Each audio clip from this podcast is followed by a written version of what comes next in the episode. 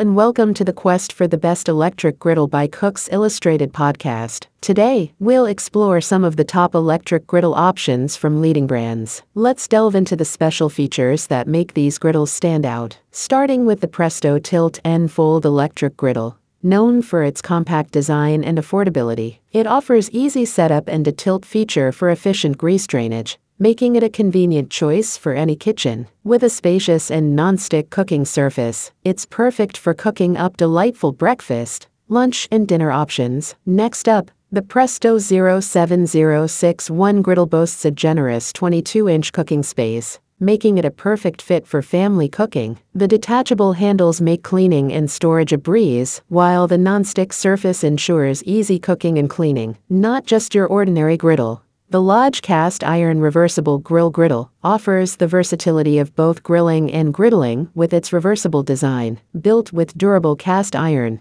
it ensures even heat distribution and long lasting performance. Moving on to the Broil King PCG 10. This griddle offers adjustable temperature control, and even heat distribution across the cooking surface. Its portability makes it an excellent choice for both indoor and outdoor cooking adventures. The Zojirushi Gourmet Sizzler features a spacious cooking surface and precise temperature control making it an ideal option for versatile cooking needs. Its sleek design and durable build add an aesthetic appeal to your kitchen while ensuring excellent cooking results. Last but not least, the Black Plus Decker family sized electric griddle boasts an expansive cooking area and adjustable temperature control for culinary precision. Its non-stick surface makes it easy to clean, making it a great choice for preparing family-sized meals or a full breakfast spread. So, there you have it. We've explored some of the best electric griddles, according to Cooks Illustrated. Don't forget to check out Amazon for more detailed information and to choose the electric griddle that suits your needs best. Thanks for tuning in